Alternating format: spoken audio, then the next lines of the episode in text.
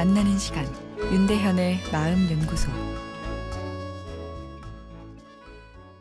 안녕하세요. 화요일 윤대현의 마음 연구소입니다.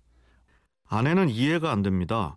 점심에 전화했을 때 업무가 많아 피곤하고 힘들다며 투덜대던 남편이 밤 12시가 되도록 친구들과의 술자리에서 돌아오지 않으니 말입니다. 몸이 피곤하면 얼른 집에 들어와 쉬는 것이 상식적으로 맞는데 이러고 있으니 몸이 상할까 답답하기만 합니다. 피곤한데 술이 당기는 이유는 무엇일까요? 술은 우리 뇌에 감성 억제 작용을 느슨하게 해줍니다. 근무 시간 동안 비즈니스를 위해 통제되었던 감성 반응에 자유를 주는 거죠. 평소에는 소심해 속 이야기라고는 못하던 김대리 술 먹고 나니 대담해지죠. 심하면 주정이 되니 옆에서 듣는 사람은 괴로우나 어찌되었건 본인은 쌓였던 감성 스트레스가 안에서 바깥으로 배출됩니다. 하루 한 잔 정도는 심혈관 질환 예방에 도움이 된다는 연구 결과에 애주가들은 환호합니다. 아, 그러나 하루 한 잔 마시는 애주가는 없죠. 아, 술은 자기 통제를 풀기에 술은 술을 먹게끔 합니다. 과음하게 되죠. 과음이 건강에 해롭다는 것은 다 아는 사실입니다.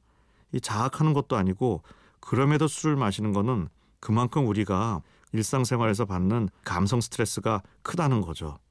술을 줄이고 싶다면 감성 스트레스를 풀 수 있는 다른 방법을 마련해야 합니다. 아, 그런데 쉽지 않은 이유가 술이란 화학 물질을 통한 이완이 편리하고 단기적으론 효과가 빠르고 크기 때문입니다.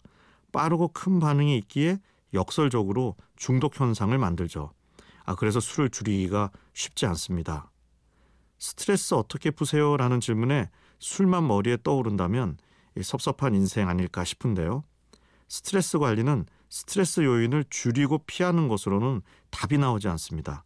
이 사는 게 끝없는 스트레스이기 때문이죠.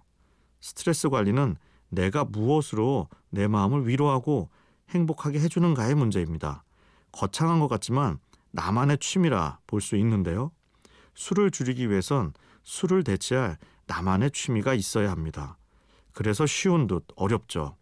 취미는 단순한 활동이 아닌 훈련을 통해 얻어지는 뇌의 능력이기 때문입니다. 자연, 문화를 통해 느끼는 행복감이 커질 때 자연스럽게 과도한 음주도 줄어들게 됩니다.